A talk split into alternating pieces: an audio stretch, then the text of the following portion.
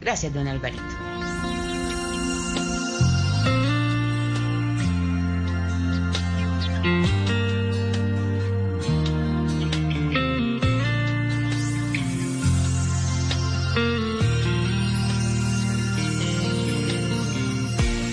Mil y una historias han contado, asumen delitos del pasado y otros quieren esconder.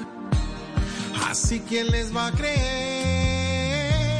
¿para qué nos piden perdón si luego cuando les conviene niegan todo al pueblo, riéndose de este país y el problema de raíz?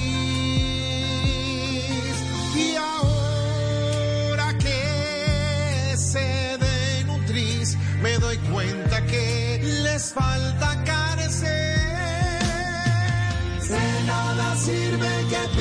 perdón si no hay reparación para quien sufrió la extorsión, el secuestro y lo cruel de esos grupos sin Dios y sin ley.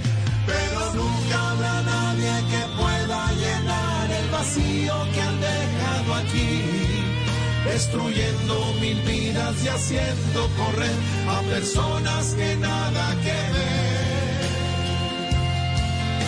¿Qué daño le han hecho al país? Voz Populi.